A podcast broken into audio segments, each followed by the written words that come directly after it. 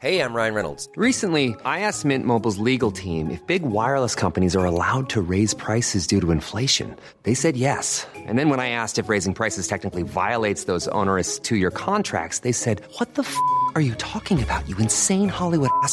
F- So to recap, we're cutting the price of Mint Unlimited from $30 a month to just $15 a month. Give it a try at mintmobile.com slash switch. $45 upfront for three months plus taxes and fees. Promo rate for new customers for limited time. Unlimited more than 40 gigabytes per month. Slows. Full terms at mintmobile.com. Today's episode was inspired by a picture of a bell I saw in the open window of an advent calendar when I was a child. Ringing the sun. One day, just before dawn in the olden times, a fully grown lady wearing most of the clothes she owns stands atop a blue tinted white hill looking over a sleeping snow capped village.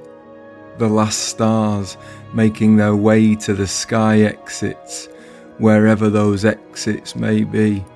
Where does the night go? There is nowhere for it to go, so it simply moves around the planet, a familiar destination always in mind. The batteries in the torch of the moon on charge once more.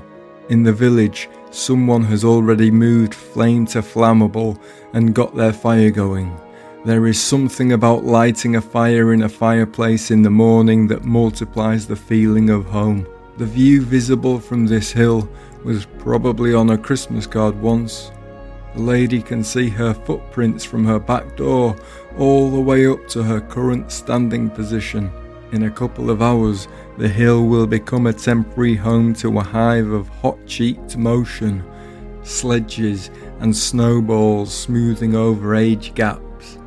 Standing like a lunging fencing champion, the lady lifts the heavy handled golden instrument upwards towards the east. She points to the stretch of horizon where the sun is going to show itself, the sky lightening again, moving the bell into the middle of the brightest area. Okay, it's going to rise about here, I think. Oh no, not here actually. Her arm beginning to shake from the weight. A tiny sound from the bell. Determined. Finally, the tip of the brightest ball is moving to where she wants it. She follows it with her bell, and it is no coincidence the bell's circle sits perfectly over the sun. The strain of her elderly arms struggling to stay locked on her target. Up and up until the sun is fully airborne and eclipsed by the bell.